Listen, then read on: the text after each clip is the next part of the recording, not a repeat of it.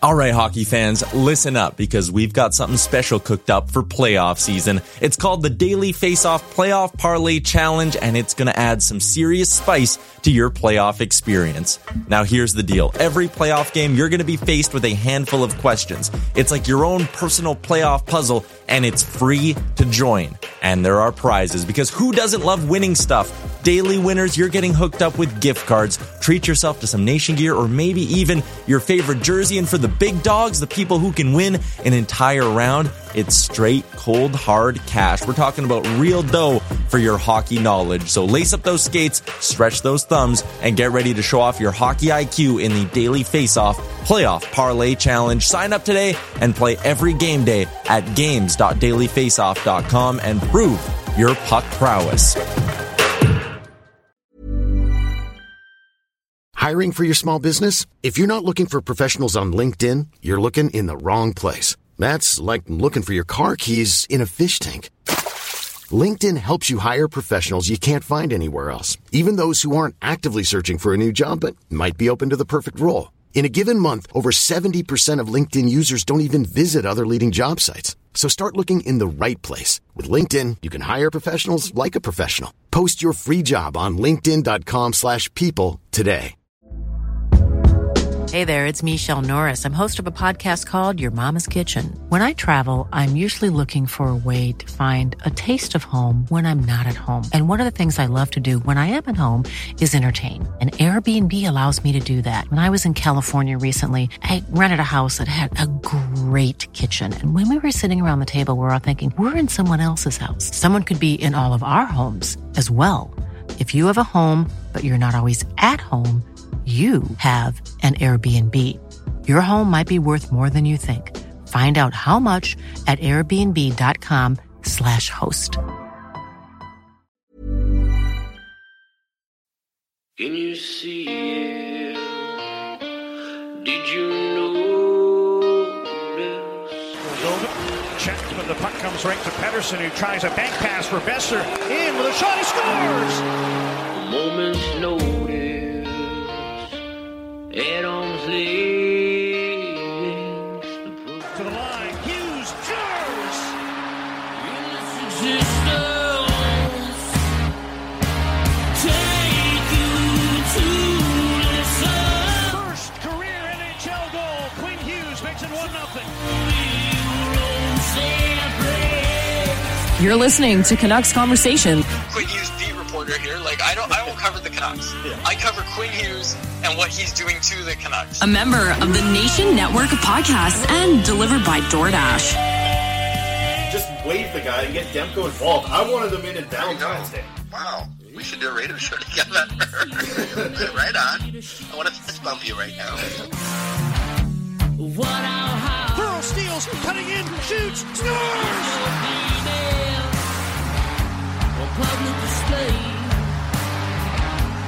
They slayed the dragon! Don't waste all the good stuff on the off air. Let's go.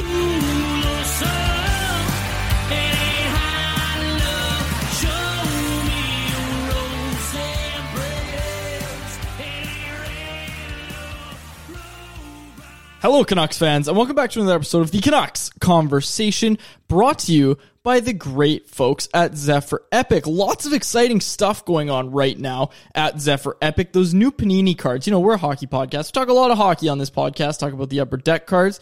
The Panini Prism basketball raffle is here at Zephyr Epic. You should go check that out. Go to zephyrepic.com, Z E P H Y R Epic on all platforms. Also, we're delivered to you by DoorDash. Use promo code CONVODD, capital C, followed by two capital D's. All first time users of the app, 25% off and free delivery on your order. Doesn't get much better than that. My name is David Quadrelli, and I am actually not joined by the man who built the place, Chris Faber. Decided to go to Whistler and told me, gave me like three days notice and told me to get a co-host. So I'm joined by Kevin Woodley of InGoal Magazine. Kev, thanks for making the drive out here. I, I'm I didn't know about the Whistler thing. I got to be honest Yeah. with you. Like I'm I'm bordering between jealous that he's up there and also like like forget my invite. Where was yours? Yeah, well, he's with his girlfriend. It's her birthday, so I, I don't think she'd want me there. Yeah, you guys have hit that stage, eh? Yeah, yeah. He's starting to starting to choose the girlfriend over me. Kind of hurts a little bit. I, I I remember that. Actually, I'll be honest with you, I'm so old I don't even remember that. So like I, I'm coming up on my 20th wedding anniversary in February. So yeah, I'm just gonna like like rocking chair like the old man in here and pretend like I remember that, but I, I actually don't. So hope he has a fantastic weekend. And I guess in the meantime, you have to put up with me for a change. So that's hey. We have clear instructions from Chris, the uh, overlord here at Canucks Conversation. He said, "Okay, you can have Woodley, but try not to just talk about goaltenders." So we'll do our best. Chris can go. Thank you for not swearing. We we're a family show. We, try. have a family show at the InGoal Radio podcast, so I understand how that's important. we we try not we try not to swear on here. But uh, okay, so this is something that I did want to get your opinion on because we'll just jump right into it. Usually, Chris and I for the first ten minutes of the podcast, we talk about like food and stuff and just anything but hockey. we can't do that. I'm hungry. I haven't eaten. I know, so- and and we're like we're we're kind of tight on time here, so I'll jump right into it. A lot of people talking about these defense pairings and how they're going to be better in front of Thatcher Demko, and now they have Jaro Halak, obviously, but the Canucks are going to be better defensively. Do you agree with that statement? Yeah, I think they are going to be better defensively. I don't know how they could be worse defensively. Yeah. I've got them as the 31st ranked team. It's not a real high bar here, guys. Like we're talking about a, a pretty low bar to improve on. Um, I do like the addition of Brad Shaw as a new voice.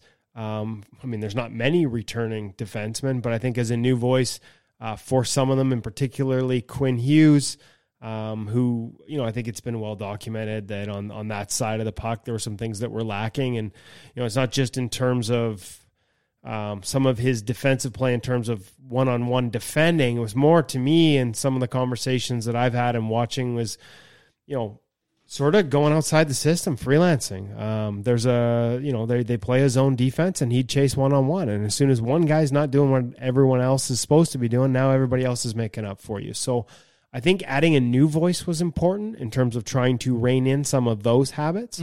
A voice as good as Shaw is and as, as well respected as Shaw is should help in that regard. And it's a probably a pretty big task too because of all the other pieces he has to incorporate. So, like, I'll be honest with you, like, I don't know how they could be worse defensively. They were the worst um, in terms of chances and, and in terms of the, the chances that matter, the high danger ones. Um, so there's nowhere to go but up. And it's now up to the coaching staff to find the right mix with these players to achieve that. Do you worry at all? Because I've been saying the same same thing as you. I've been saying, you know, all they have to do to be better is not be the absolute worst. So it's a low bar. But do you at all worry about the personnel that they've brought in? Because a lot of people will point to this defense core and say, look, Tucker Poolman's never played real top four minutes. He's never been that shutdown guy. And it's looking like he's going to be that shutdown guy on a pairing with OEL. Now, you're going with the experience in OEL, and Hamonic didn't really play first pairing minutes last year. What, like, do you look at this defense core and kind of say, okay, like, I'm not sure about these guys that they've chosen to target and go after and bring in? I think it's pretty easy to look at them as individuals and qu- have very fair questions about how they'll be better based on their past results. The one part I don't know any of us have an answer to is how they fit it together. And this is where the coaching staff's going to Mhm. earn its money, whether it's Brad Shaw coming in or Travis Green getting a new contract, is if what we know to be true about them in terms of their individual metrics in the past holds up, then you need them to be better than the sum of their parts, right? Like they need to, and that goes to forwards too. To me, the best coaching job I'd seen was Vigneault, you know, in that heyday of back to back president's Yeah. trophies. And it wasn't because they had a juggernaut that could just roll over everyone. It's because of all the offensive players that bought in defensively and took care of both ends in the rink. Now, listen, it's easier when you're playing most of the time in the other end of the rink um, to not have to worry about how you defend, but like that's what they're going to need. They're going to need all this young talent, and the forward lines look fantastic. Like the options look fantastic. They look like they could be a really good offensive team. But if we have another season where JT Miller's randomly throwing pucks, you know, back to the blue line and they're being picked off and odd man rushes and Like if they play like that, I don't care how good you are offensively, you're going to be fishing the puck out of your own net more often than not. And that's where I think it's fair to say, as much as you can criticize some of the signings based on the individuals, it's now on the staff to get more out of that group than those individual numbers might indicate, whether it's a Tucker Poolman.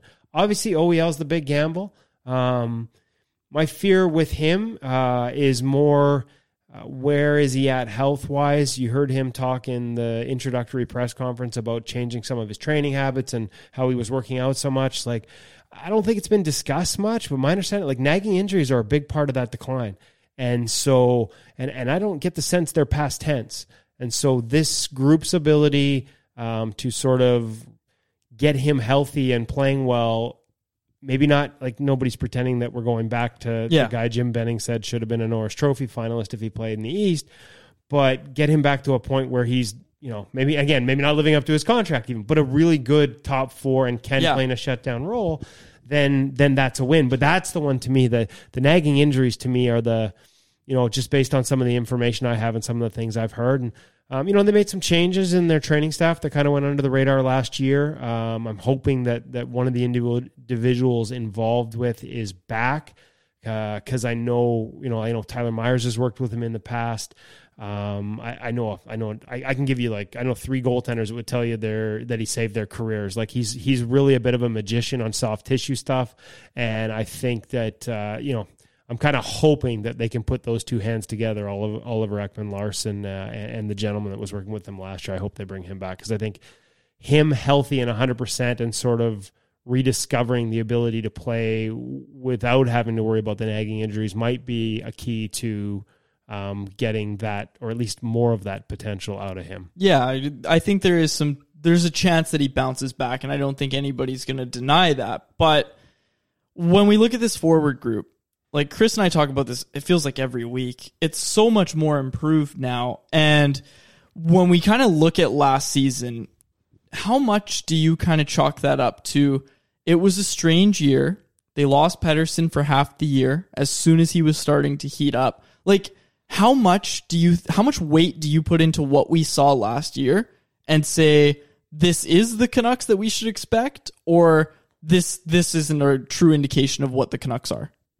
Well, I mean, I mean, I think even there were holes there among the forward group that I think are plugged now. No, like, Yeah. like, like the hole on Bo Horvat's wing, right? Like it's Connor Garland solves that problem. Again, Yeah. on paper, I I think they're better than they were last year. And so, in terms of what happened last year, I think part of that is. Listen, like last year was weird. It was an anomaly. I've talked about this with Braden Holtby, right? Like I think he makes the adjustments to Ian Clark's changes much easier if he's got a preseason to get comfortable with it. Mm-hmm. I think this team missed a preseason. And again, that's going to be so important this year because there are so many new faces and you're going to need to get buy-in in your own end. When you're the 31st ranked defensive team with a bullet, you're going to need buy-in. It's not just about personnel. Yeah. It's about everybody being on the same page. I mean, we talk about the Colorado Avalanche as, you know, Stanley Cup favorites this year and obviously didn't pan out. We talk about the Toronto again, these are not great examples because they didn't they didn't get there, but for all the focus on the the firepower in Colorado and the firepower in Toronto, what improved for them both as teams this season were their defensive play. And that's with all the superstars. Now, it didn't translate, again, it didn't translate in the playoffs, but I think you can fall in love with all these groups of players and all the potential mixes and all they could bring offensively. But I think you saw this last year. I mean, it was yeah, the depth was very questionable uh, like Yeah. among the forwards. Wasn't the depth guys that were creating the turnovers that were leading to odd man rushes over and over and over again? Like so you need you know, as much as I talked about Quinn Hughes sticking with the system in his own end and not chasing one on one, Yeah. you know, around his own zone and pulling everybody else out of position. Like you're not dangling your way, despite this much improved top nine. You're not dangling your way to the to the Stanley Cup playoffs. You're going to need those guys, especially with all the question marks behind them, to perform as a five man unit. And I may just sound like the goalie guy because you know you need you need more cohesion than they've had in their own end. But part of that is forwards creating better gaps. Like there was no back pressure last year. Yeah. Part of it was the the the turnovers being so horrendous at times that there was no chance. Like you put yourself in such bad spots. But other part of it is a lack of team speed, like amongst the forward group. Like they created no back pressure, which puts more pressure on your back end because teams are able to sort of pull up and freewheel and pick spots and and find seams because there's no back pressure. Like there's a there was a lot wrong with this team defensively, and that includes the forward groups. So, and again, maybe that is the goalie union card because I want a better environment for the goaltenders Yeah. here. Um, but that includes everyone. So you you can we all love to, and I've seen it all over. Like what's what's the top nine look like? What do the lines look like? You know who's in what hole. When they figure that out, as long as the holes they plug guys into include someone and enough people taking care of their own end, like again, you are not, nobody ever does. You don't score your way unless you're Tampa. And by the way, they happen to be really good defensively Yeah. and have Andrei Vasilevskiy. Like, you don't just score your way out of, you know, you can't score your way to wins in the National Hockey League. You have to be able to defend. And that's not just in the regular season, but in the playoffs as well. Yeah, absolutely. Name you brought up there, Braden Holtby. His first year did not go super well with the Canucks. I was talking to Ian the other day about this and bringing in Jaro Halak. I think Ian really likes Jaro Halak. So before we get to Halak talk, what do you think went wrong for Braden Holtby this year? Yeah, I think Braden said it himself uh, after the Toronto games when it when it looked like things were starting to turn around. It was just really hard to adjust his game as much as he needed or they wanted him to adjust. And I do believe he bought in, so I believe that's a th- those are one and the same.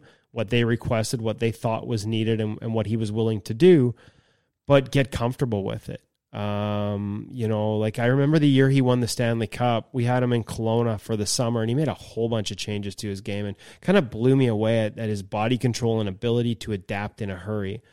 But then when he got into training camp and live action and the bullets were flying for real and in the preseason, he went back to a lot of the ways he was doing things before because he wasn't fully comfortable. And they worked the whole season instead of the wholesale changes that he had made in the summer so remarkably that disappeared in the preseason. They spent the whole season chipping away at adding some of those pieces, but not all, back into his game.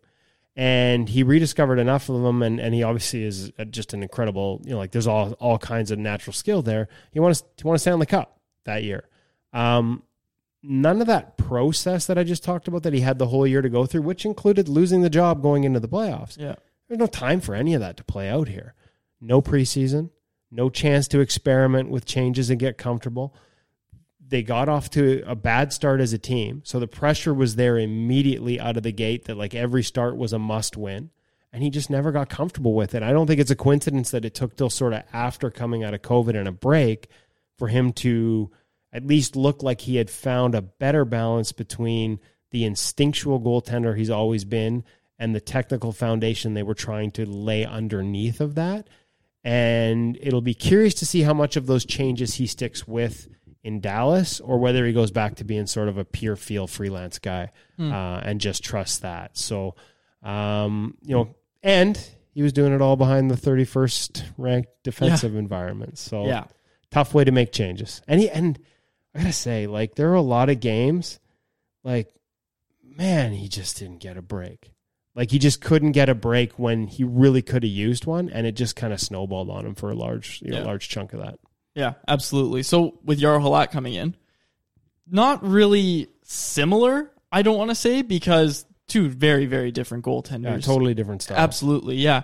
And I was talking to Ian just about, you know, bringing in Jaro Halak. And this is a guy Ian Clark told Jim Benning he wanted. Like, this is who they wanted to target. And he had nothing Hey, but out of a very select list. Yes, absolutely. Like, the- absolutely. The, parameters here were 35 plus with a back, you know, so you could backload the bonuses. yes. I mean, so we're talking about Jaro Halak out of a field of Jaro Halak, Brian Elliott, and Curtis McElhinney. Yes. So, like, I just kind of chuckled when he said that because there was a time when Jim got up and said that Louis Domingue was the guy that Ian wanted. On, and again, Yeah. on a Good point. very narrow list. Yeah. So, like, I, I, I sort of bristle a little. Again, I'm not trying to say it wasn't, but that was a pretty short list that he picked Jaro Yeah, Halak out. that's fair. That's very fair. But when I was talking to Ian, he did, you know, he had nothing but good things to say about Jaro, and he thinks that he's a prime candidate to kind of bounce back and be a really, really solid backup behind Thatcher Demko. And just, he was talking about the way Jaro is able to kind of adapt and his reads. Ian said it's better than a lot of goaltenders he's seen. I don't want to say any goaltender because I don't think that's what he said, but he did say that Jaro's reads are kind of what keeps him in the league. So, what do you know about Jaro Halak? Do you like the signing for the Canucks? Well, he makes the reads. Like, I mean, the difference between him and Holtby is where he makes the reads from. Like, Jaro's always been a middle net guy that never takes himself out of a play. So, Braden's, I think, reads the game exceptionally well too, but he does it with a lot more flow and movement. Like, Jaro, Jaro's a Rollie Melanson goalie, like three quarter depth. Like, that's who found him in Montreal, brought him over, discovered him in Europe, trained him in the early years. Like, that's very much his foundation. Um, he's a guy who can be exposed around the corners, but is very rarely going to beat himself. Like you can beat him, but he won't beat himself. The only question here will be again defensive environment. Um, you know, Ian's a much better judge of talent than I am, and so if he thinks those reads are a separator for Jaro, then that's great. I think his technical foundation is already pretty established.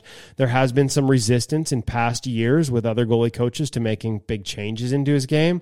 Um, I don't think that's something Ian ever worries about. I think he gets pretty immediate buy-in, but uh, you know that's that's there. That's in the back pocket. Like I think he's pretty set in some of his ways.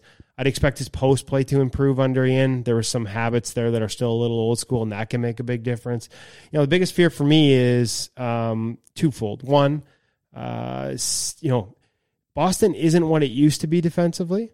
So in terms of environment, it's not like he was playing, you know, behind the 95 Devils there for the past couple of years. Um, but it was a lot friendlier than than what he's going to see, or at least what he would have seen the, The past past, precedent, years in Vancouver. Second one is um, just last season, and I think much like the Canucks start and COVID, I think you've got to just accept that that was a blip. Um, but at 36, in the back of your mind, you always worry a little bit. Uh, last season wasn't good. Uh, he was 58th out of 68 goalies on the Clear Sight Analytics chart in terms of adjusted save percentage. He was well below expected. There were only 10 guys out of, out of goalies that shot saw 200 plus shots. He was in the bottom 10 out of those 68 goalies. That's a little scary. Lost the job, that backup job that he'd held on to so well. Like in the years previous, his adjusted numbers were right there with Tuukka Rask, at Yeah. least on a save percentage basis, not on a goals saved because obviously he doesn't have the volume that Tuukka does. But like there were times when he challenged Tuukka for the number one job. Like he was excellent. And last year it all went off the rails. So if you're the Canucks, you're counting on that being just circumstances in a weird year.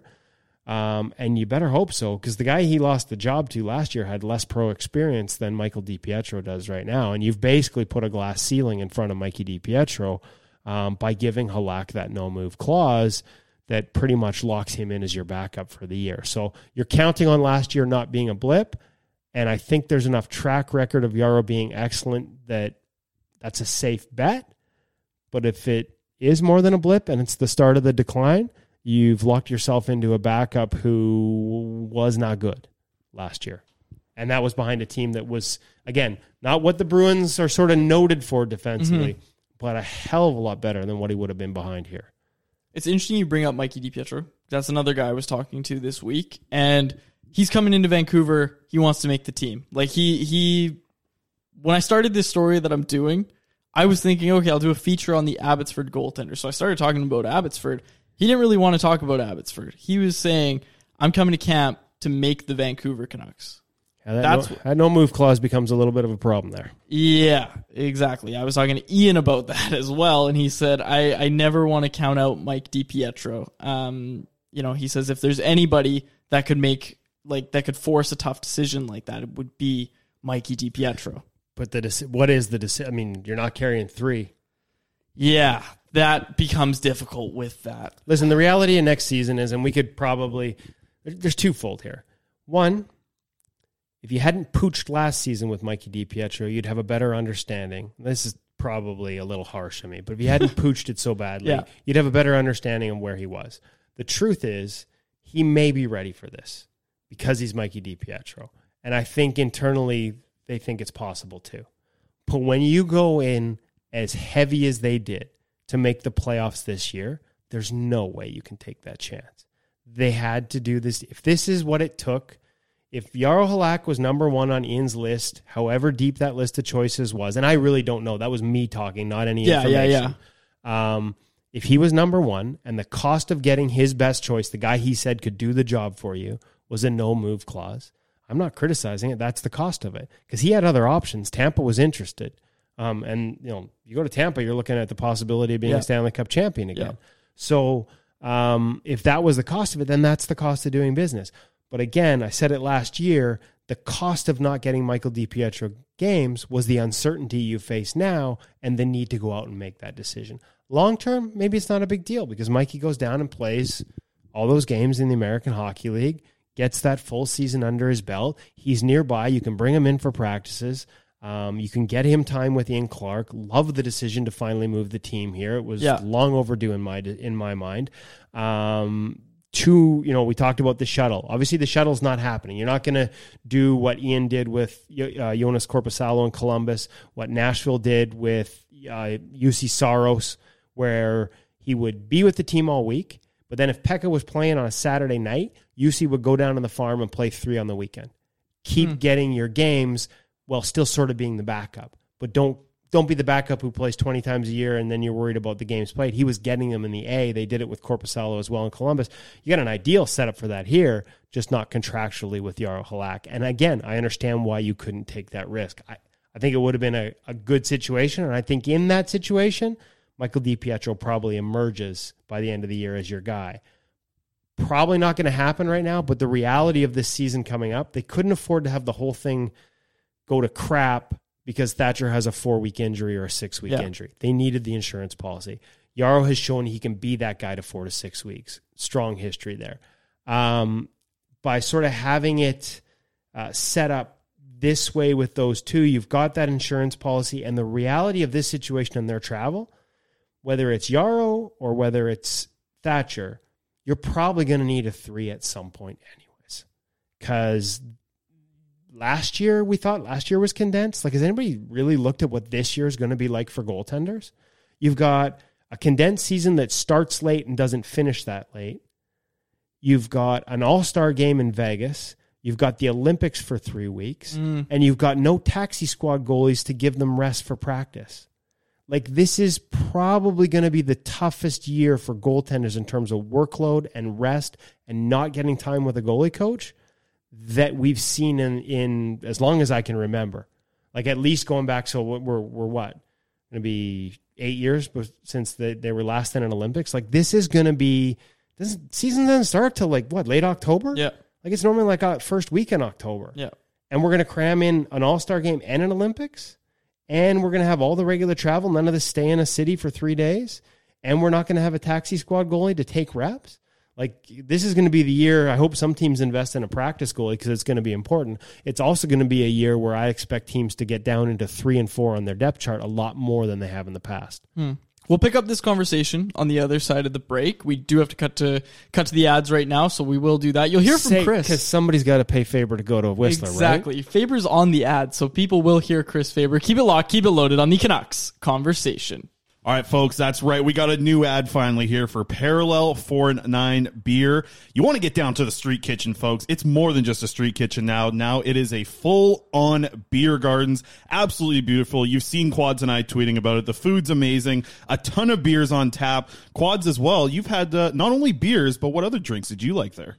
Had the Muddler's pink lemonade. That was very good. You need to go get the food though. The food at the Parallel 49 Street Kitchen, ridiculous. What did we eat that one day? Poutine, cheeseburger. Well, I ate it all. Waffle fries, and then we got those Korean barbecue wings. Yeah, the spicy chicken burger, that's my go to. But what you do, a little trick for everyone, you swap out the jalapenos for their pickled cucumbers. Very, very good. Highly recommend that. That's down at 1950 Triumph Street off in East Van. That's parallel 49 at 1950 Triumph Street. Check them out in East Van and go down and try some beers and be sure to get some food down on that beautiful patio. The pandemic and a slow economy are making it tough on a lot of people to find steady, good paying work. But one industry is bucking that trend. Construction companies are hiring and need more workers than ever before. Upload your resume to icba.ca and get noticed. With more than 3,000 employers on our ICBA team, our employment network can connect you to businesses crewing up for the 2021 construction season. Trades jobs that pay well, offer excellent benefits, invest in safety training, and give a firm career foundation. Check out icba.ca/jobs. Squish Beverage, my new favorite drink of the summer. Absolutely crushable. The right drink to bring down to the beach, the right drink to bring down to the river, camping, whatever you're doing this summer. Squish is the beverage for you. They have original hard seltzers in a bunch of different flavors, but the lemonade ones, those are my favorite quads, Me too. I can drink more than one of those. They're crushable. which is good. So when you go down to the beach, you're bringing how many? More than one. More than Unlike one. last time. Absolutely. This is the hard seltzer for you. This is the hard seltzer for summer. Go out and try Squish. You can find their original flavors of hard seltzer at BC liquor stores. But if you want to do a little bit of digging, that's where you're going to find the lemonades, my favorite. And you can find those at private liquor stores all across British Columbia. All right, and a massive thank you to all of our sponsors at the Canucks Conversation podcast. Kevin, I don't know how much you listen to the show, but uh, this is the part of the show where I forgot to tweet the poll question. So we have a segment.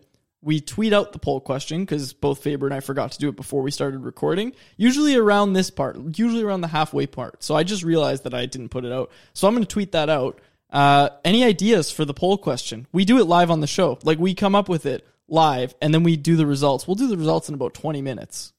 Yeah, see, this is why I'm a low level writer and not in charge of anything bigger than writing and talking about goalies because that this requires a little more brain power than I'm able to muster right now. I'm I'm going with our your business here poll question in in light of what we've talked about. Do you like the Jaro Halak signing? And we'll even mention that there's a no movement clause because a lot of people didn't even realize that. Like we had Harmon in here last week, and we were talking or midweek, like three days ago, and we were talking about the Jaro Halak deal and how we liked it, and oh maybe maybe they can keep get Mikey up after this, and this will happen, but that really isn't an option with that no move clause. Well, I mean, it's I mean the option part is moving Jaro down. It doesn't mean you can't find spots for Mikey. Like I said, I expect they're you know to expect everyone to get through this season unscathed might be um, unrealistic just given the schedule. But yeah, no, and hey, listen, I don't want like I got to make sure I pass on credit for this. I didn't realize it either when the contract was first announced. It was Thomas Dranson, the Athletic, that uh, you know wrote about the no move clause, and I didn't realize it was there either. And again, it's only a problem uh, if you get a repeat of last year for for Yaroslav Halak. Um, if Michael DiPietro goes into the A and tears it up, and Jaro plays really well here, like you'll have options to move him as well. Or if there's an injury, you've got three deep. Like there's a there's a lot of positives to that. It only becomes a negative. And like I said, the no move, that's the cost of doing business sometimes. It's only a negative if he doesn't perform. And so now it's on just as I said earlier, it's on the coaching staff to make this group defensively more than the sum of its parts, maybe on paper as a defense core, and how the forwards have to play a role in that. Now it's on the goalie team. It's on Ian Clark and Yaroslav Halak to make sure that whatever happened last year, and let's be honest, it was a weird year, um, that the Vancouver Canucks get the Yaroslav Halak that went toe to toe with Tuukka Rask in adjusted save percentage numbers for like three of the past four years, and that not the guy who bottomed out last season and lost his job to Jeremy Swayman. And hey, no shame in losing your job to Jeremy Swayman either. Um, not just because he was been a regular at InGoal and InGoal Premium and the InGoal Radio podcast, but he's a hell of a young prospect. Now, what do you think the chances of him bouncing back are? Like, if you if you were a betting man, are you confident that you're like if, if you're talking to Canucks fans right now, which you are, you're on Canucks Conversation podcast. Are you confident that Jaro Halak can bounce back? I'm pretty confident again because last year was so weird and it was such a blip for him. Like it was a it was such a drop, like it was it was precipitous, but it, the the years before that were so steady and so consistent. Um, I don't think we're talking about the types of you know wholesale changes Holtby was allowed to make. These are going to be small tweaks. Like there's a lot already there for Jaro foundation wise. I don't think Ian's going to have to rebuild anything. And Jaro, again, as much as Ian talked about his reads being exceptional, I don't think he's as reliant on them because he plays a safer game. And I don't think any of that should have disintegrated the way it did last year. And so I'm willing to bet that that was more a circumstance thing. And I would, I would, I think it's a safe bet that even if you don't get quite the guy who was pushing Rask for for starts in the number one job just three years ago, you get solid backup out of Yaroslav Halak teamed up with Ian Clark for a year. Now I know this is a question that will be answered by Jaro's play, and we will close out on the Halak talk. We I think we spent half an hour talking about a backup goaltender, which I don't think Chris is going to like too much. be Faber's going to be very pissed, and I think this episode is going to be you know called Yaroslav Halak has a no movement clause because we didn't know that when we recorded on Wednesday. We had no clue. Um, but this is my question for you: Do you think there's a market, whether that's before the trade deadline or at the trade deadline? For Yaroslav Halak and a chance to call up Mikey DiPietro. And with that, I know this is all dependent on Mikey's play and it's dependent on Jaro's play. But do you think that the Canucks would be comfortable going in say they're in a playoff playoff hunt? Do you think they would be comfortable shipping out Jaro and bringing up Mikey? See, that's kind of a that's a double edged sword because if there's a market for Yaroslav Halak at the deadline, it's because he's bounced back Mhm. and he's playing like the guy who was pushing Tuukka Rask, not the guy who was 58th last year. And if you've got that guy and you're heading into the playoffs and that's your insurance policy, pretty tempting to keep him. So Mikey would have to be setting the world on fire to be willing to part with that type of insurance policy, especially since we've seen that goaltending is a depressed market. Like even if Jaro tears it up, I don't think you're getting a first round pick for him. Mhm. So then if you think you're a playoff team, is the insurance policy that you've had all year worth more to you than whatever asset you're going to what other whatever asset you're getting back for trading him at the deadline? And again, you know, if he's playing so well that it's a high higher pick, like a third round pick, um, he's probably playing well enough that you want him there just in case. You know, because again, the the playoffs will be a grind, right? What happened the last time the Canucks were there? Thatcher Demko wasn't the guy going in, but he was the guy at the end of it. So having that insurance policy and pressure tested like Halak is, my bet would be they would just keep him anyways, even if the market opened up. Because the only way the market opens up is if he plays great, and you're probably going to want that on your bench. Yeah, I was kind of looking at it as a similar situation to Anders Nilsson, depending on how the goaltenders end up playing. We're going to go across the country here. What went wrong for David Rittich last year? I don't know. And I think there's a lot of goalie coaches around the league that aren't sure either. David Rittich has a skill set that I and a, and a skill package that a lot of goalie coaches liked um, for the past couple of years. Like a lot of them did, and I wasn't surprised to see Toronto sort of grab him. Um, there seemed to be the the questions about his skill and ability between the pipes. There aren't many. It seems to be more about his ability to sort of keep it together between the ears. And fair or not, there are some habits that he likes, and it's funny because they were celebrated as quirky when he tore it up after first getting called up to Calgary. Uh, having the goalie coach hit you in the head twice with a puck on a morning skate as a ritual um, can make for a funny story and a quirky headline. But when you start, you know, his adjusted numbers crater when the game is tight and late in periods. They're really good overall, but they drop off in those situations in pressure moments, and they have for a number of years now. That's a bit of a warning sign. And I think there are enough people that heard that story about hit me in the head twice with a puck and thought, you know, that fine line as a goaltender between routine and superstition, and anybody that crosses it, um, people start to worry about uh, just how calm and level headed they are. And so you add those numbers, the statistics, and how they change in pressure moments and tied games and late in periods um, to sort of some of those indicators. And those are where I think the questions about David Rittich exist. They're not his ability to move or like I had guys compare his style and technique, or especially the first couple of years, they thought he looked like sort of a a poor man's Carey Price. Like there's a lot of elements of his game that other teams are interested in, but the inability to sort of put it all together has left more doubts than than answers at this point. Okay, we're going to move on to a different subject. Still goaltender related. Sorry, Chris. This is a It's the question. most important position on the ice, Chris. Yeah, Chris.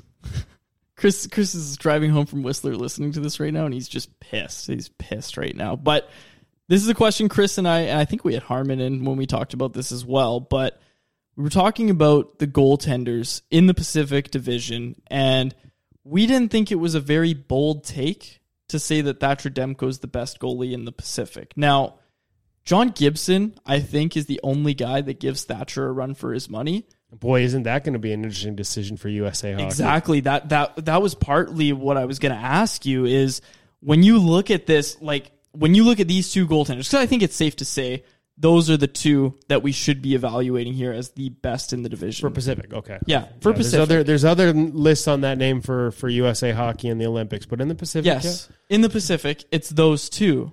Now, let's not totally discount Philipp Grubauer in the Pacific with Seattle now. Yeah, that's a good uh, As a. Vezina Trophy finalist, either. that's a good point. So, out of those three, who are you taking? Who's the best goalie in the Pacific? I'll ask you flat out. I'm probably taking Demko. I'm probably biased because I watch him on a day on day in day out basis in practice. I've watched the evolution. Um, your sort of caveat there is it's only one year um, at this level, but when you talk to him, and this goes back to the draft, like I'll never forget the Canucks sort of t- talking. I can't remember which member of their staff at the time talked about him being technically sound and hmm. And then seeing him in his first development camp and just being like, hold on, like what, what were they, what were they watching? And then having the same conversation with Dan Cloutier at the time, going, hold on, like we were both on the same boat there. But you look at how far he's come, like the drive, the motivation, everything he's done. I remember that first year, he used to take the, he had the diary where he'd watch games and make notes on other goalies, like. Those, uh, those, I'm biased towards those no stone unturned guys, and Thatcher's one of them. You team that desire, willingness to change, work ethic, and natural skill with Ian Clark's push. It's just a really nice fit. Uh, you heard him sort of plea for them to re-sign Ian Clark. Yeah. I'll be honest with you. Like I- clearly, I think that Ian's one of, if not the best in the business. But there are a lot of goalies that work with him that wouldn't be making that plea publicly um, because he's a taskmaster.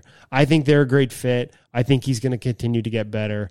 I would pick him. But until you've done it, you haven't done it. And he's only done it once. And sometimes it's hard. And he's only done it with no fans in the stands, Mm-hmm. not as much travel. Um, doing it in this season is going to be a lot harder. So, um, that said, I, I kind of have a feeling he will. That would be my hunch. Yeah, I, I definitely agree with you on that one. So we're gonna we're gonna get to the results of the poll question because we're, we're gonna close out here a little bit of a shorter episode today. Our Your Business Here poll question featuring guest host Kevin Woodley. Do you like the Yaroslav Halak contract? And I put in brackets, has a no movement clause because a lot of people did not know that. 83% say yes, 13% say no, and 4% say I'm angry. We always put I'm angry as an option for did- like, everybody. doesn't that like isn't that a default state of Canucks Twitter anger? Yeah, exactly. That's why we put it. We make sure it's in all of our poll questions. And, you know, 83% say yes. I'm kind of with them there. Like, I know the no movement clause isn't great, but what other option did they have? Right? Like, it, it just, it looks like something, and, and you touched on this, it's something that they almost had to do because they didn't give Mikey a shot last year, and you just don't know if he's there. Like, he'll tell you he's there, but I, I think you I think he, I and I think internally there are people there that believe he will be there, but again, they just couldn't take that. exactly. chance. You can't take the chance. So, like, if he is there, I got to say though, that's the one thing. If he is there and he outplays, and they don't have a choice, and the contract's got to stay, and it gets added on to next year, well, I guess the bonuses wouldn't. yeah, the be- bonus like, wouldn't. Yeah, but still, like, um, that's like a caught with your pants down moment. but but at the same time, like like, or we're probably being a little negative to say that that's possible. At the end of the day, um, like the track record, willing to believe that last year was a blip, and still like the contract. I'm with the 83.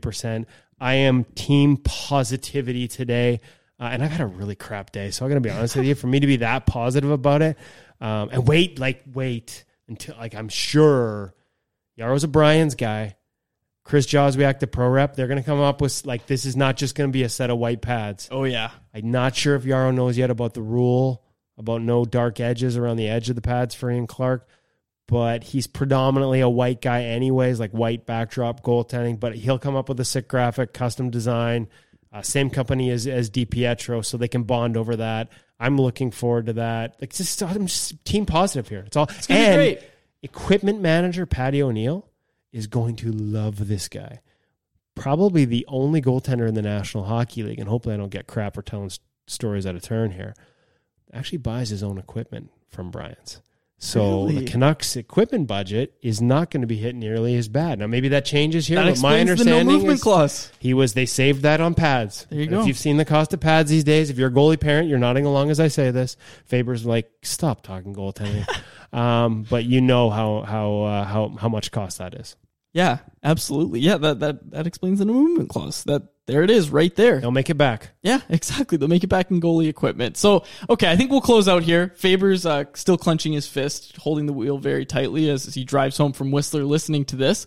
Actually, I don't even know when he's coming home. I, I think he's here next week. We don't we don't talk much We, in but we just uh, honestly, like the way he left you hanging on this week, and I like, are you inviting him back? Uh, like I, I guess he he kind of I always introduce him as the man who built the place because he did I think sixty episodes of this without me. Kind of built it. Like I walked into a really good situation at Canucks Convo, and of course we we've grown since I've joined like quite a bit, but it was a really nice situation. Like we already had quite a few listeners when we started yeah, this. but uh, yeah, but, but I mean, he wasn't leaving you at home by yourself when he went to Whistler back then. That's either, true. Was he? That's true. Yeah, he's changed. He has changed.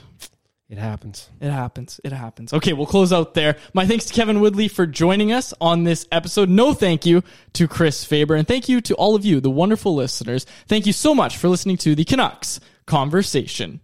Thanks for listening to Canucks Conversation, delivered by DoorDash. Hit the subscribe button to never miss an episode. How about keep it to a thank you, Jim?